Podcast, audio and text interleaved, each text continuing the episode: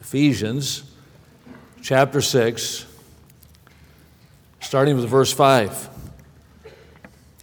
Servants, be obedient to them that are your masters according to the flesh, with fear and trembling, in singleness of your heart, as unto Christ, not with eye service as men pleasers, but as the servants of Christ, doing the will of God from the heart, with goodwill, doing service as to the Lord and not to men, knowing that whatsoever good thing any man doeth, the same shall he receive of the Lord, whether he be bond or free. Every student at West Coast would do well to remain single.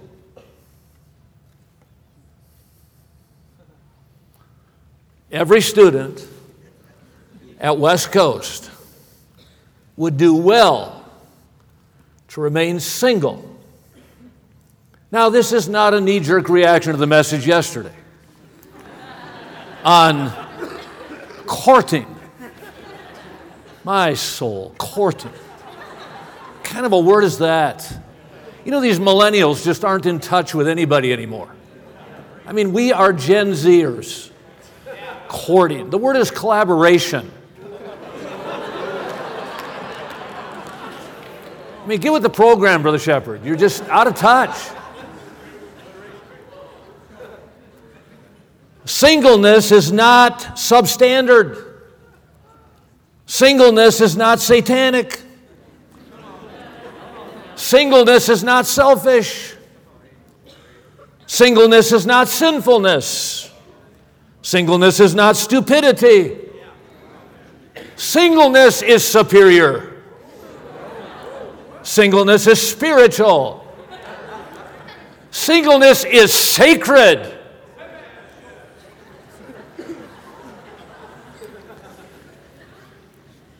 I am not speaking of your marital status, but I am speaking of your purpose in life.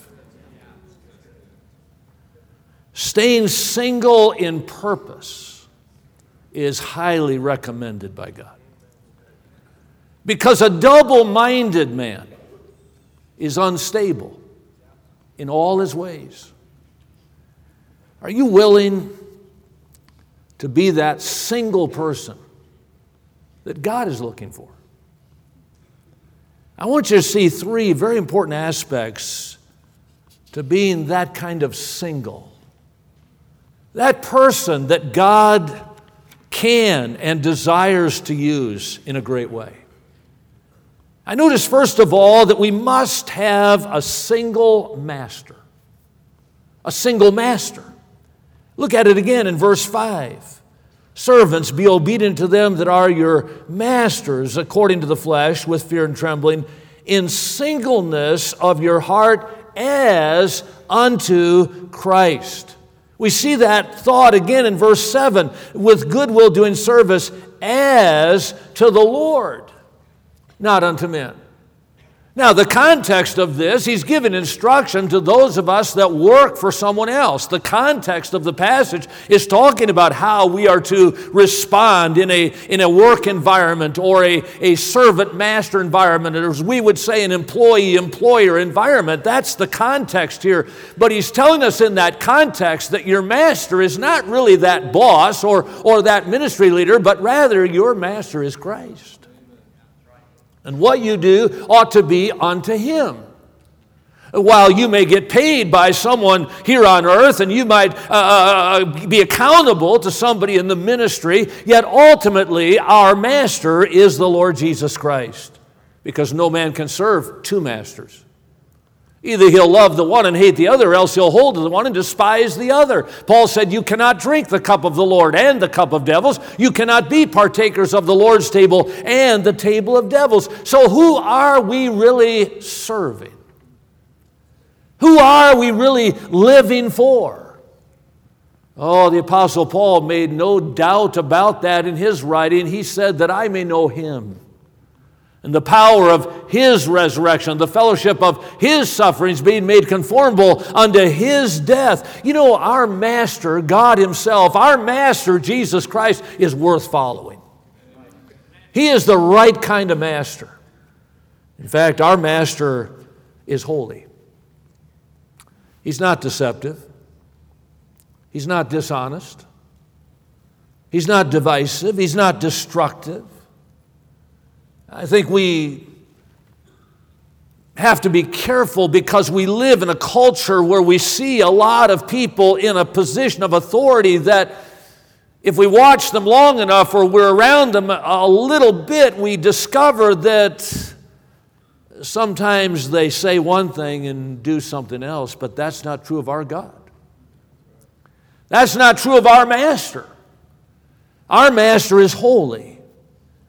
The Bible says back in Exodus 15 and verse 11, "Who is like unto thee, O Lord, among the gods? Who is like unto thee, glorious in holiness?"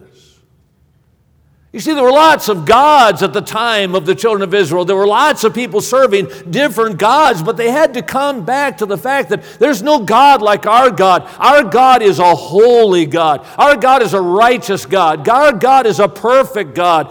Psalm 99 and verse 9 exhorts us to worship toward his holy hill, for the Lord our God is holy. John the Revelator said in chapter 15 and verse 4, "Who shall not fear thee, O Lord? Who shall not glorify thy name? For thou only art holy." Have you discovered the holiness of God? Sometimes it takes a moment, it takes maybe even a tragedy, it takes a difficult time, it takes sometimes a trial in our life, it takes something kind of out of the blue to get us to focus once again on our God. The Bible says in the year that King Uzziah died, "I saw the Lord high and lifted up, and his train filled the temple. Above it were the seraphims. Each one had six wings. With 20 he covered his face, and with 20 he covered his feet, and with 20 did fly. And one cried unto another, Holy, holy, holy is the Lord God. The whole earth is full of his glory." Oh, listen, when you come to a moment in your life where all you can do is look to God, you're going to discover that he is a holy master. He is the rock. His work is perfect. A God of truth and without iniquity, just and right is he. Our God is worth following. Our master is worth getting behind. Why? Because he is holy. But our master is also honest. Again, we sometimes become skeptical of authority. We sometimes doubt authority. We've been fooled enough times. We've been deceived enough times by some people that our trust is eroded. But we've got to come back to the fact that we can trust our God. We can follow our God. Why? Because he's honest. Between my freshman and sophomore year in college, I went to work on a farm in northern Wisconsin. A pastor had come to chapel one day and he said, "I'm starting a church."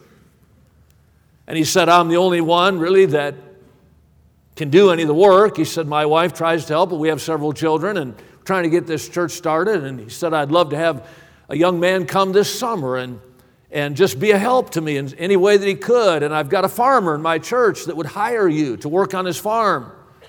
And then on the weekends, you could help me with the services, maybe lead some singing or maybe help with the young people or, you know, just do whatever I needed you to do." And well, I had been raised on a farm. And when I went to college, my dad sold the farm. And so I knew something about farming. I thought, well, I could do that job. And sounds like a great opportunity to be a part of a new church. And so I went and talked to the pastor. And basically, I got hired sight unseen. I made my way up to that farm. And I went to work for Everett Hettinger. He had a huge farm, and he was in way over his head. We got up every morning at 4 o'clock, and oftentimes we didn't go to bed till after midnight. I mean, we had to milk those cows and feed the livestock, and he had built these barns and gotten all this cattle, and he just couldn't handle it. And it was a lot of work. We worked hard. And he told me, he said, "Now, I don't really have any cash to pay you every week," but he said, "I got these 4 calves. And he said, these calves are yours. And he said, at the end of the summer, we're going to sell them. And whatever we get for them is going to be yours. He said, I'm guessing we'll get $400. Well, $400. My school bill that next semester was going to be $800. Room, board, and tuition. Don't you wish you were old? $800. So in that summer, I was going to make half of what I needed to pay my school bill that fall. And so I was pretty excited about that. I mean, I took good care of those calves. The other ones I didn't really care too much about, but those calves, boy, they got fed every day. I wanted them to bring a good price, you know. I took care of those calves. Boy, we worked, and his wife was a great cook. I got good meals out of it through the summer. She made the best Swedish pancakes I've ever eaten in my life. And I worked on that farm, and I worked in that church. And the end of the summer came, and Everett Hettinger changed his mind. He kept those calves. And I left for school with nothing. Zero. I thought, how do you like that? And I'm going to be honest with you. I remember going back to school thinking, is everybody like that? I mean, can I trust the president of the school? I mean, he says things. Does he mean it? If we're not careful, we can develop that same attitude toward God. Because we get to watch people and we get to see the inconsistencies of people, and sometimes we think, well, everybody's like that. Everybody's dishonest and everybody is impure in some way. But our God is holy. Our God is honest. And our God is our helper. He's our helper. He's worth serving because he doesn't just ask us to get involved with him, but he's going to get involved with us.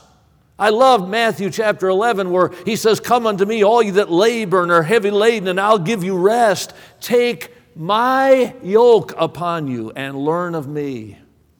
Take my yoke upon you and learn of me. That word yoke there refers to a specific Eastern yoke. It was a yoke for two animals. There are lots of different types of harnesses and yokes that were used in Bible days and still today. Sometimes you go to a parade and you see a wagon being drawn by some horses, and there might be two horses, there might be four horses, there might be eight horses. There are different types of harnessing and different types of yokes. But this particular word refers to an Eastern yoke, which always had a place for two.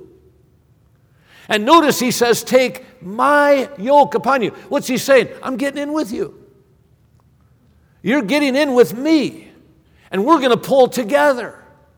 God's not asking you to just go out there and do something for him. He's not asking you, you know, here's your education, here's your diploma, go do something for me. No, God's going with you.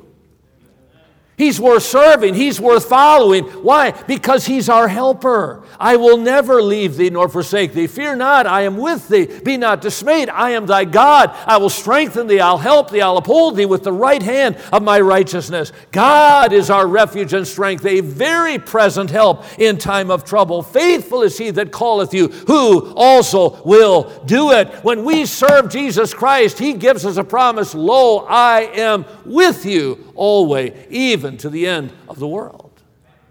He's our helper.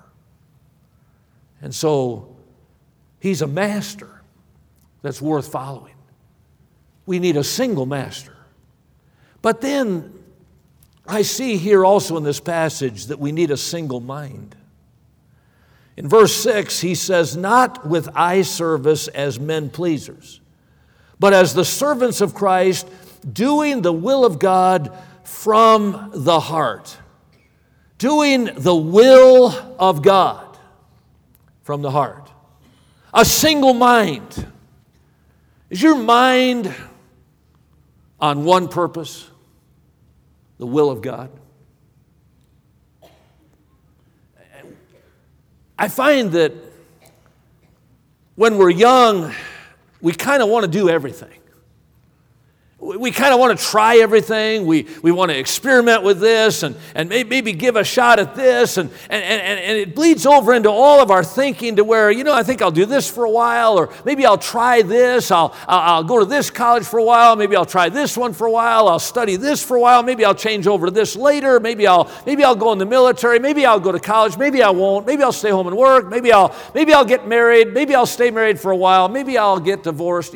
We have this idea today that we've got this plethora of things we want to do. God says, I need you to have a single mind, the will of God. What is the will of God? And what an example Jesus Christ was of this, where he said, my meat is to do the will of him that sent me and to finish his work. The disciples got distracted by their own hunger. They got distracted by what was available in town. They were unfocused on the woman at the well there who needed Christ. But when they came back with the food and tried to encourage Jesus to eat, he said, my meat, I have meat to eat that you know not of. My meat is to do the will of him that sent me. I love what Jesus said in John 8, verse 29. He said, I do always the things that please him. I remember reading that verse probably 20 years ago in my office. It was on a Monday night, and I had a devotional prepared for one of the dorms. In those days, I did dorm devotions in a different dorm every night, and my wife did a different devotion or in a different girls' dorm every night. We did dorm devotions in the dorms, one every night, and I had prepared a devotion for that week. And I was looking at it in my office, going over it for the last time, and I thought, this is lame. I don't like this. I'm not even excited about this devotional. How am I going to preach it? How am I going to deliver it if I don't like it? And it bothered me. I had prepared it. At the time I prepared it, I thought, this is what we need, but when I got ready to deliver it, it just wasn't right. And it was about 10 minutes to 10. Devotions were 10. And I believe I was going over to the Hudson Hall across the road to give that devotional. And I was sitting there in my office thinking, I don't want to preach this.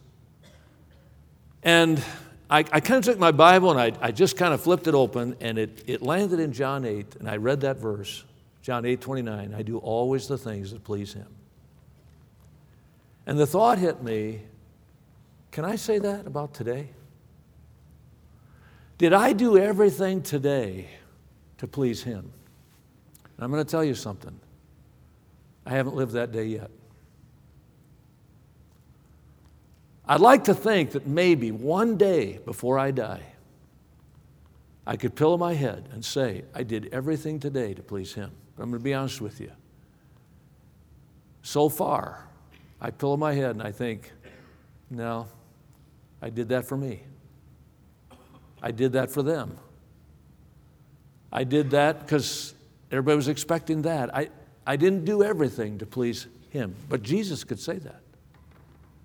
He was focused on that one purpose, the will of God for his life. He said, I have a baptism to be baptized with, and how am I straightened until it be accomplished? They were saying, Jesus, don't go up to Jerusalem. They're going to kill you. They're mad at you. And Jesus said, no, I'm going. Why? Because I have a purpose. I'm going there to die. I'm going there to give my life. I'm going there to be the Savior. And he wasn't going to be detoured. He wasn't going to be distracted from that purpose. I love what Paul says about Jesus. I think it's the greatest compliment given to Christ or to any person in the entire Bible, where it says in Romans 15 and verse 3, even Christ pleased not himself. Never one day, never one moment did Jesus Christ step out of the will of his Father and do his own thing. Now, we realize he was God. We realize he was perfect. And yet, what a model, what an example for us. To be single-minded. Somehow the Apostle Paul grabbed hold of that thought, and he said, none of these things move me. There were a lot of things that could have moved him, the trials, the temptations, maybe the applause or the resume that he had, or perhaps making money, building tents or whatever. Paul could have gotten sidetracked, but he said, none of these things move me, neither count I my life dear unto myself, that I might finish my course with joy and the ministry which I've received of the Lord Jesus to testify of the gospel, the grace of God. Young person, get in your mind and heart like the psalmist, I delight to do thy will, O God. There's no better life than the will of God. To be single-minded. To not be distracted by, I could do this, or maybe I'll do this, or this would be fun, or this would be exciting. Listen, there is nothing exciting apart from the will of God. It's eternal. He that doeth the will of God abideth forever. And I love what Paul said in Romans 12 about the will of God.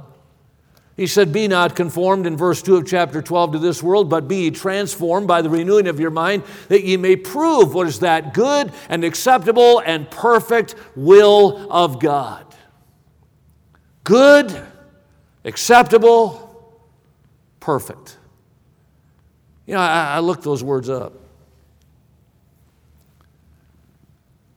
And the Bible says there that God's will is profitable.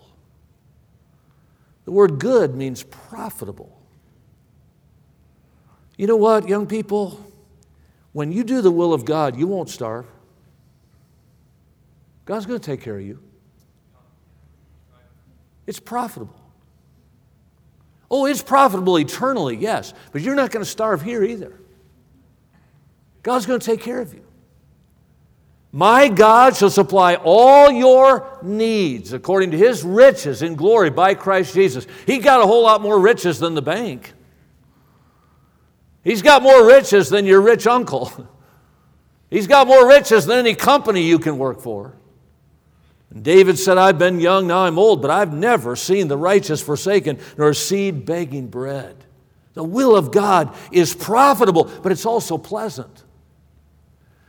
Good, acceptable. That word acceptable has in its root pleasantness, joy. The will of God is pleasant. The songwriter said there's joy in serving Jesus. And notice he didn't say there's joy in Jesus. He said there's joy in serving Jesus. Now, there is joy in Jesus. I don't debate that. There's joy when you get saved. There's joy when you come to know Christ. But the songwriter said there's joy in serving Jesus, and I believe that's what Jesus was communicating in John 13 and verse 17 when he said, if you know these things, happy are ye if you do them. In other words, you can know the Bible and be perfectly miserable. The higher critics know the Bible. They don't know Christ. I mean, there's heretics that know the Bible. There's atheists that know the Bible. They know where all the problems in the Bible are. They know where all the so-called discrepancies are. They've studied the Bible. They've read the Bible. But there's no joy in their life. Why? Because they're not obeying the Word of God. Happy is the people that is in such a case. Yea, happy is the people whose God is the Lord. Happy is the man that hath the God of Jacob for his help, whose hope the Lord is. Happy is the man that findeth wisdom, and the man that getteth understanding. For the merchandise of it is better than the merchandise of silver, and the gain thereof than fine gold. She's more precious than rubies, and all the things that thou canst desire are not to be compared unto her. Length of days is in her right hand, in her left hand, riches and honor. Her ways are the ways of pleasantness. Her paths are peace. She's a tree of life to them that lay hold upon her, and happy is every man that retaineth her. Happy. The word blessed is found 70 times in the book of Psalms. It's the first word in the Psalm. Psalm 1, blessed. 70 times. I'm told that 69 of those times it could literally be translated happy. Blessed is the man that walketh not in the counsel of the ungodly, nor standeth in the way of sinners, nor sitteth in the seat of the scornful. But his delight is in the law of the Lord, and in his law doth he meditate day and night. And he shall be like a tree planted by the rivers of water, that bringeth forth his fruit in his season. His leaf also shall not wither, but whatsoever he doeth shall prosper. That's the life, young people. It's the profitable life. It's the pleasant life. And then it's the perfect life. God's will is perfect. Good, acceptable, perfect. And that word perfect there means complete. It's everything that we need. You are fulfilled in that perfect, complete will of God. We are complete in Him. He is our all and in all. Do you have a single mind? Or are you starting to think maybe there's something better than the will of God? Maybe there's something just different than the will of God. Maybe there's something easier than the will of God. Maybe there's something that won't cost as much. Are you single-minded? When I was about 30 years old, I was in a church and I didn't have life insurance. And it always bothered me that I didn't. I just never felt I could afford to buy life insurance. I was young. I wasn't going to die. So why do I need life insurance, right? And so every time I'd get on an airplane to fly somewhere, as the plane would take off, God would convict me. He'd say, you know, this thing goes down. Your wife's got nothing because you're an idiot. I'd say, you're right. When I get home, I'll get some life insurance. I'd get home, I'd forget about it until I took another plane ride. The Lord would say, you know what? If this plane goes down. And I went through that for about 2 years. I'm a slow learner. And so finally one day I was in a church and I met this guy who sold life insurance. And he asked me after service one day, he said, Brother Gatch, do you have any life insurance? I said, no. He said, well, I'm an agent. He said, I'd like to show you what we have to offer. It was a Christian company, and he wanted to show it to me. And I said, well, okay. And so we got together one day. The pastor went with us. We went to lunch, and he began to explain this life insurance that he had. And it was one of these diversified deals where you paid in a certain amount every month and then your money got diversified so that if one area of the market crashed, you'd still have some money in another area. Like some of the money went into stocks and some went into bonds and some went into, an annuity or something. I don't remember it all. I don't really understand that kind of stuff that much. But it was diversified. So now I have this stock. I have stock. And I was really excited about that. And you could get a paper every day and you could look to see how your stock was doing. And so every day the first thing I'd get my devotions done, I'd try to find a paper. I'd try to go somewhere and buy a paper. And I'd look up my stock. And it had gone up like 0.2 cents. I spent 50 cents on the paper to find out I just made 0.2 cents, on my stock. And I was really excited about that. And then when it go down, I'd be depressed. Oh man, it went down. And I followed that crazy stock for like 2 years. And I was focused on that crazy stock market. I mean, I was driven to buy a paper every day to see how my stock was doing. I mean, like I had like whole $20 in there, like it's really going to provide my retirement or something. And finally, I thought one day, this is the dumbest thing I've ever done in my life. I am more focused on the stock market than I am on my sermons. I sold that stock. I got rid of it. Didn't make a dime. Why? Because I realized I was no longer single-minded. Is your mind single? We have a single master. We have a single mind.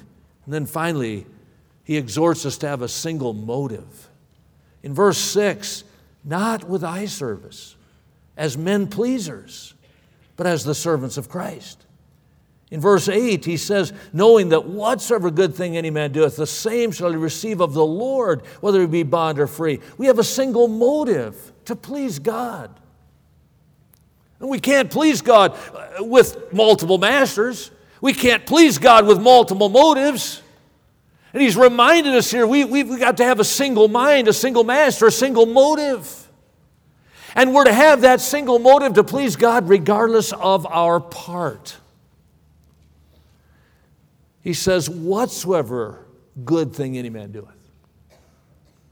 I realize that now when you're in college, you don't feel sometimes like you have much of a part in what God's doing. You might even use the phrase, I'm just a college student. You might say about your ministry, I just work on a bus. I just help in a Sunday school class. I just hang out at Cactus Kids and do whatever they tell me to do. And we look at our part as being perhaps insignificant. But here he says, whatsoever good thing any man doeth. Regardless of our part, our motive is to please God. Whether we're asked to preach the sermon on resurrection morning at a church, or whether we're asked to hang a flyer on a door to invite somebody to come. It doesn't matter our part. In ministry, we kind of get hung up on flowcharts. And that's a necessary evil, I like to call it. You have to have accountability. You have to have structure in any organization. And God has given instruction with respect to the government and the home and the church. And there's an alignment that's very important in all of that. And a flow chart reflects that. In a church, you have Christ as the head of the church. You have the Bible as the authority for the church. But then you have the human authority of the pastor, the under shepherd. He's the designated leader of the church by God. He's the under shepherd. And under him you have deacons and maybe some staff, and then you have ministry positions, Sunday school teachers, you have care group leaders, you have connection group leaders, you have all these people, and you put it all on a flow chart so that everybody knows, who to answer to or who to get information from or how to get word to somebody. And we live in that world of flow charts. And if we're not careful, we tend to look at things in kind of a vertical way. We look at the church, and at the top is the pastor humanly. He's the under shepherd, and then there's the deacons, and then there's maybe the staff, and then there's maybe some of these leadership positions. And we look at that way, and we're down here somewhere. We're kind of one of the troops. We're just a helper in a class, or we're just on a bus or whatever. We're kind of down here someplace, and we look at this vertically. But can I remind you that one day when we stand before God, we're not going to stand before Him like this. We're going to stand before Him like this. Every knee shall bow. Every tongue shall confess. You see, we all have a part. And we all ought to have a single motive. That whether our part in our mind is big or small or somewhere in between, that our motive is to please God, regardless of our part, regardless of our position. He says in verse 8, whether ye be bond or free. Whether you're the slave owner, as would be the context here, or the slave. In our context, whether you're the employer or the employee, whether you're the boss or whether you're the worker, whether you're the bus captain or whether you're the bus helper, it doesn't matter. Every part, every position to please God, whether it's a paid position or a volunteer position, whether it's at the top or at the bottom, whether it's a master, whether it's a servant, we all one day must answer as to whether we pleased God.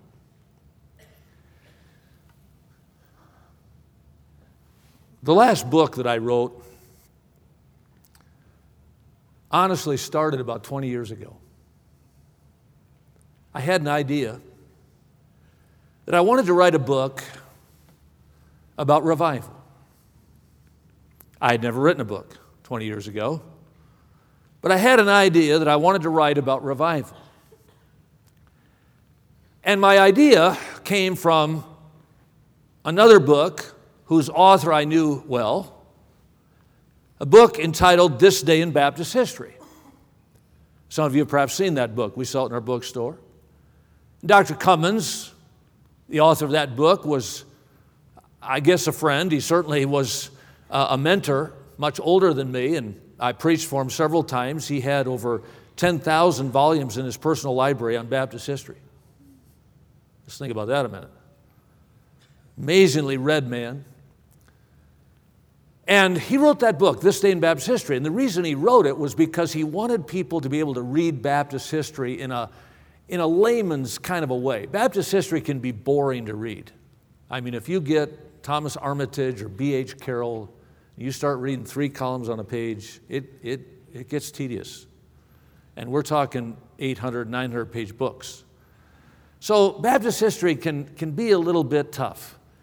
Well, Dr. Cummins, he had read all those things, but he wanted to put it in layman's terms where people could appreciate their Baptist heritage and Baptist distinctives and just bring it down to the guy in the pew, so to speak. And so he wrote this book, This Day in Baptist History. And what he did was he took every day of the year and he wrote about something that happened on that day in Baptist history.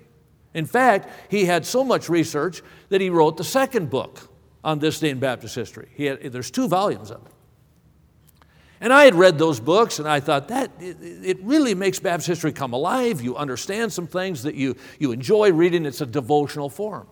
And I had this thought, I'd like to do that about revival. I'd like to write a book, because again, revival history is fun for people like me that are evangelists, but we're losing some of the interest in revival in America, and we're losing people for that cause. And I thought, if I could put some of the history into a devotional where people could read a little bit every day about something that happened on that day, I just thought that would be a good idea.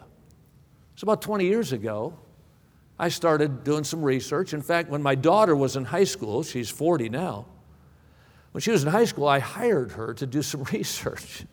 I actually paid her on the clock for looking up stuff that happened on this day. And so she did some research. And then it was such a massive project that it just kind of kept getting put aside. And I'd work on a little bit, put it aside. And I'd read something, oh, that happened on that day. And I'd kind of file that and throw it in there and just forget about it. And I thought, this is never going to happen. And 2 years ago in August, we were at our staff orientation. And Pastor Chappell announced our theme for 2018. And the theme was revive. Well, Brother Nathan Burt, was aware of my tabled project. I had mentioned it in one of the evangelism classes, I guess, and he remembered that. And when Pastor announced that theme, Brother Burt came to me right after that session. He said, Brother Gatch, you've got to write that book. You've got to get that book. It'd be a perfect book for our theme. I said, well, yeah, but this is August, and January's coming pretty quick, and there's no way. There's no way. I mean, I've got at that time I had about half the days researched and had some ideas for the day of what I could write, and I thought, there's a long way to go. I mean, I've been working on it 20 years, but not every day. And I thought, there's no way I can get that done. He said, Brother Gatch, I'd like to help you. I said, well, Nathan, if you want to do some research, I'll give you what I've got, and you can look at some days that I don't have, and if you can come up with some things. And he said, man, and he took that thing and he got excited about it. And by about the 1st of October, he had found something for every day. Some of it wasn't too exciting, but he found something for every day of the year. He filled all those holes that I had. And in the meantime, he had told Miss Bass, the editor around here, about it, and she was excited about it, and Pastor got word about it, and so now I'm under this pressure to write all these devotionals. I mean, I got to take this information now and put it into devotional form, and in the middle of the semester, and I'm like, whoa, this is... And so I started working on that thing, and it was taking me, if I was really clicking, if my mind was really sharp, if I was, just really awake, and had nothing else in my mind, I could write about 3 of those devotionals in an hour. Now, there's 365 days, so you do the math. I was discouraged. I think this ain't going to happen by, it's got to go to print by November, and this is already October. So I'm in a meeting in North Carolina, and I've got to get this done. I'm on a deadline. So that week, I literally stayed up every night, all night, and worked on that project. And by the time that meeting ended, I had written every day through the 30th of November. So I had 1 month left. I thought I got a flight home. I figured out how many hours of flight it was. I figured I could do 6 more, maybe 9, if the flight was delayed a little. So I'm calculating this out and thinking, then I could turn that part in, and they give me a little grace because I was on this deadline.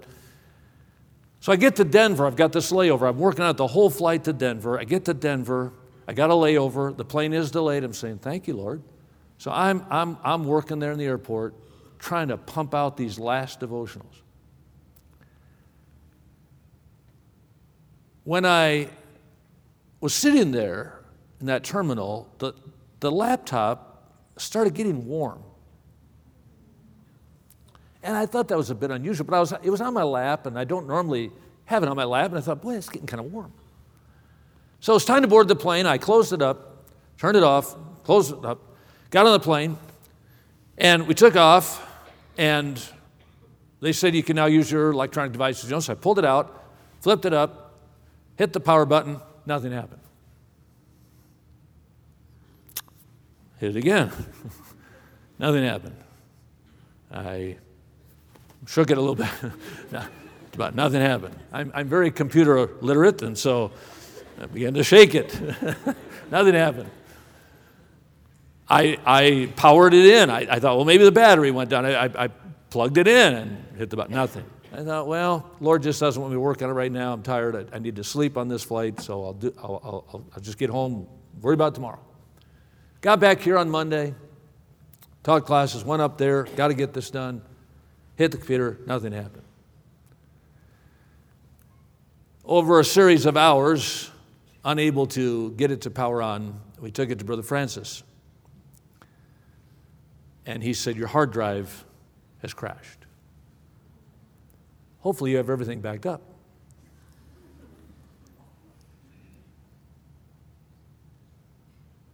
I don't. He did a little more work, took it all apart, called a company. They said for $2,000 they could try to restore the hard drive, but there were no guarantees. Well, I had no backup. My book was gone. It's lost. So I called Nathan. And he didn't take that news very well. I called Miss Bass. She said, well, can you rewrite it? I said, well, not today. She told Pastor, he said, well, can you get a month's worth done by Vision Night? I said, well, I can try. Really, quite frankly, I didn't want to do it. I mean, your inspiration's gone. I mean, 20 years of work, I mean, it's gone. How do you recreate that? But I created 30 days. They handed out a Vision Night, and I quite frankly thought that'd be the end of it. But people enjoyed it. And Miss Bass and my secretary, Nathan, they kept pushing me and pushing me and pushing me. And so over the next few months, I just kept hacking away at it, trying to remember what I'd written. And quite frankly, got it done, didn't get printed in time for leadership conference, came out the day after leadership conference. It just seemed like Satan fought every part of that. And I really didn't feel like I'd done a very good job the second time. I thought the book was a whole lot better the first time. I was disappointed. But it got published. It's out there. And Monday morning at 5:45 a.m., I got this email. The subject, you must read this. I don't like those kind of emails. It usually means one of you is messed up. But anyway, you must read this. Brother, as I sit here just trying to breathe through the tears, I have to share this with you. Yesterday morning, my daughter birthed my granddaughter, Molly, knowing Molly would not survive. She was born at 7:45 a.m. At approximately 8:30, we dedicated her to Jesus. At 8:45, she died and went quickly back home to Jesus. At around 9 a.m., the baby's father got a call that they were rushing his father to the same hospital with life-threatening bleeding on the brain. During all this, I texted the mother of one of my good friends, a retired state trooper colonel, who was also dying of cancer, and found out that his mother had died and that he was too sick to even attend the funeral. My son-in-law, about that time, asked me if I would do my granddaughter's funeral on Sunday afternoon. I'm trying to be the strength for my family, but this is so painful. I'm dying inside. I've been helping people for 30 years through tragedies like these, but all of a sudden I found myself with nothing more to give.